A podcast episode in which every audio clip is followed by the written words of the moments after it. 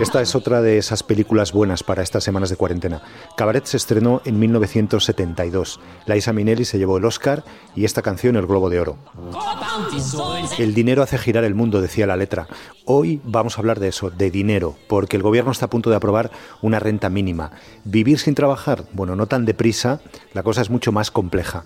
Para empezar, hay que diferenciar entre renta básica y renta mínima. Un ingreso mínimo vital, como el que va a poner en marcha España, parece, para alrededor de 1 millón de hogares, serían unos 3 millones de personas, y que puede estar en el entorno de unos 400 euros al mes, es básicamente un complemento para que los hogares con menos recursos puedan llegar a final de mes. Y es fundamentalmente pues, una medida para paliar la pobreza, que está claramente perimetrada, con un umbral de renta o de condiciones vitales, por debajo del cual entra en acción esta renta mínima. En cambio, una renta básica universal es un dinero que se le entrega generalmente con una periodicidad mensual a todos los ciudadanos de un país o de un lugar, de una región, por el mero hecho de serlo, independientemente de si tienen o no trabajo, de si ganan mucho o poco. Ignacio Fariza es periodista de la sección de Economía del País. Él nos va a servir un poco de guía en este episodio. Enseguida volvemos con él, pero antes vamos a profundizar en la propuesta para España. Borja Barragué es analista de Agenda Pública y es profesor de Derecho de la UNED. Borja, de lo que sabemos hasta ahora, ¿quién tendría derecho a esa renta mínima aquí en España? Solo aquellos que queden por debajo de un determinado umbral de ingresos. No se conoce de momento, pero lo podríamos situar alrededor quizá del umbral de la pobreza. Pues estaríamos hablando en torno a 640, 650 euros aproximadamente. Todas aquellas personas que quedaran por debajo de ese umbral, pero tradicionalmente pues, hemos considerado que aquellas personas que son elegibles para los programas de garantía de ingresos mínimos son aquellas personas que están en riesgo de pobreza, digamos, ¿no?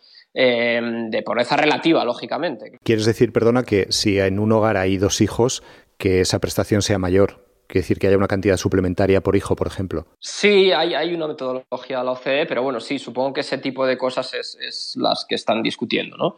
Parece que lo que se ha dicho es España tiene un problema de pobreza y de exclusión que no es meramente coyuntural, lo que pasa es que la crisis lo está agravando. Lo que necesitamos es una prestación que llegue para quedarse. Pero, ¿qué pasa si una persona que está en ese umbral o que vive en una comunidad autónoma y está recibiendo ya una ayuda de esa comunidad autónoma, qué pasaría con ella? ¿También recibiría esta renta? Este es otro de los detalles que todavía no sabemos, pero en aquellas comunidades autónomas donde esa prestación sea muy baja, es de suponer que sí. ¿Qué vaya a ocurrir en aquellas otras comunidades autónomas que tienen programas de garantía de ingresos más potentes, más fuertes, que les permite salir de esa situación de pobreza? Es algo que tendremos que ver cuando se presente el programa con todo detalle. Hay mucha diferencia entre lo que consigues como prestación si vives en una comunidad autónoma o en otra. Sí, hay diferencias muy sustantivas. Está el País Vasco, está Navarra, está Asturias y está Cataluña, que tienen programas de garantía de ingresos autonómicos razonablemente bien dotados, alcanza a mucha de la población que está en riesgo de exclusión o de pobreza, y otras comunidades que, y aquí ya prefiero no señalar a nadie, ¿no? Pero hay otras comunidades que desde luego no han desarrollado como esas 4 comunidades autónomas sus programas, y cuando llega además es en cuantías insuficientes. O sea, lo que nos estás contando es que si en una comunidad autónoma reciben ya una ayuda muy alta de esa comunidad, que igual anule el hecho de que exista este suplemento. Quizá esa sería una posibilidad, sí. Ese es un detalle que tenemos que ver cuando se presente el programa. Porque de momento lo que sabemos es que la prestación va a ser un suplemento.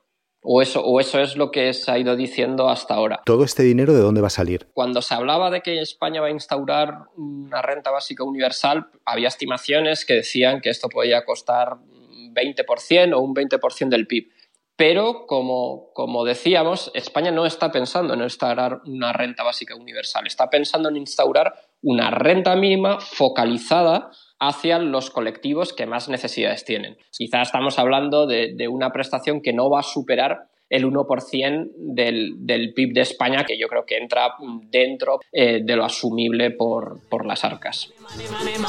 Nacho, ¿hay otros países que hayan puesto en marcha medidas parecidas a esta con la crisis? Estados Unidos, Brasil y Japón, aunque con periodicidades muy definidas o del tiempo que dure la crisis del coronavirus y con diferencias muy importantes entre ellos. En Estados Unidos, por ejemplo.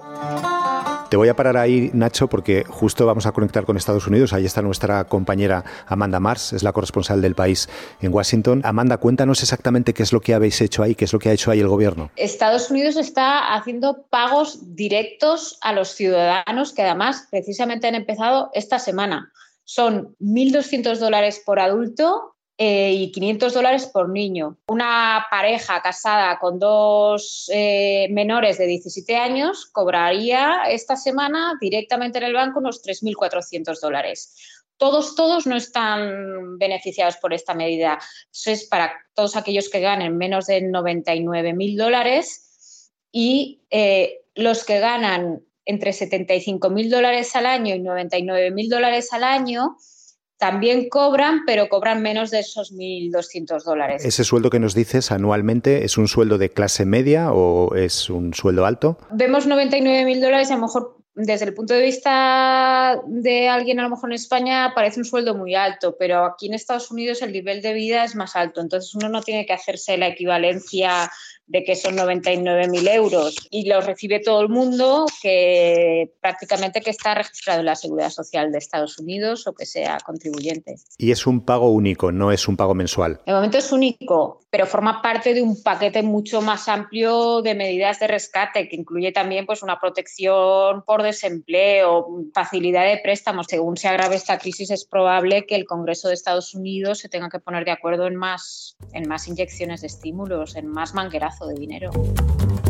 Me decías que había otro caso que era el de Brasil, ¿no? Sí, en Brasil es distinto al caso de Estados Unidos, ¿no? Tendrá una duración de 3 meses y aquí sí estamos hablando de algo similar a una renta básica, aunque no universal. Justo esta semana hablábamos con Naiara Galarraga, que es la corresponsal del País en Sao Paulo, en Brasil, y nos daba justamente los detalles de en qué consiste esta ayuda. Se ha puesto en marcha una especie de renta básica de $600, que son como €115, $105, que ya han empezado a pagar. Y esto es un pago que van a hacer durante 3 meses para como 60 o 70 millones de personas que han montado todo un supermecanismo para que se pueda pedir y se pueda pagar a través de medios electrónicos para que la gente no se aglomere en los cajeros automáticos y en los bancos. Y por último, Nacho, nos hablabas del ejemplo del modelo de Japón, ¿no? Pues sí, Japón ha sido el último caso del que hemos tenido noticia ayer mismo y parece que va a consistir en un único pago y que serían algo así como 100.000 yenes, que es algo más de 850 euros al cambio. Todavía se desconocen muchos detalles que se irán desarrollando, se entiende, en los próximos días. Como si también, por ejemplo, incluirá a los niños o no, en cuyo caso tendría un coste total de aproximadamente el 2% del PIB, que es bastante, en uno de los países ya de por sí más endeudados del mundo. En los países que tenían ya en marcha herramientas parecidas como esta antes de la crisis del coronavirus, ¿cómo ha funcionado? ¿Funciona bien? Pues mira, Carlos, hasta ahora prácticamente todas las experiencias son ensayos para tratar de ver pues, los impactos económicos y sociales que tendría una medida así. Y para desmentir también la idea, desmentirla o no, que tienen muchos críticos y que poco a poco creo que va perdiendo fuelle de que quienes reciben esta renta básica dejarían de trabajar casi en automático. Hemos tenido recientemente una prueba de renta básica no universal en Finlandia que consistía en dar 560 euros al mes a unas 2.000 personas que estaban en paro. Fundamentalmente las conclusiones fueron 2. No mejoró la situación laboral de los beneficiarios, es verdad, pero sí su salud y su bienestar. También, Carlos, se ha ensayado en Alaska, que reparte anualmente los ingresos petroleros y del gas, o en la provincia de Ontario, en Canadá, con un universo de unas 4.000 personas. Y luego a escala local ha habido experimentos también en algunas ciudades, por ejemplo en Utrecht, en Holanda. En todos estos casos, y es importante creo subrayarlo, son complementos a los esquemas tradicionales del estado de bienestar, de educación y sanidad sobre todo, y no sustituto de ellos, ¿no? ¿Tú crees que esta crisis puede cambiar un poco la visión que se tiene de este tipo de herramientas? Pues esta crisis va a cambiar muchas cosas y quizá esta sea una de ellas, ¿no? Y es la posibilidad de que algunas ideas como esta, como la de la renta básica, que hasta ahora quedaban pues, circunscritas, podríamos decir, a ámbitos relativamente pequeños, ganen relevancia tanto en el debate público como en el menú de opciones posibles o en estudio por parte de parlamentos y de gobiernos, ¿no? Y la duda es pues, si estas voces seguirán cuando pase todo. Yo, si tuviera que apostar ahora, diría que sí, que va a haber una mayor demanda por este tipo de medidas, ¿no? Hay otra corriente de fondo que no hay que perder de vista, que es la paulatina automatización del trabajo y la necesidad de asegurar un piso vital para todos los miembros de una sociedad. La verdad es que es una utopía, yo creo que cada vez más cercana. Ignacio Fariza, gracias. Como en tantas y tantas cosas de esta crisis, veremos lo que pasa. Terminamos así Crónicas de un Virus. Soy Carlos de Vega, en los mandos técnicos, en la edición está José Juan Morales. Tenemos un correo electrónico al que nos podéis escribir, es audio@elpais.es. Queda un día menos, mañana pasarán más cosas. Gracias por escuchar.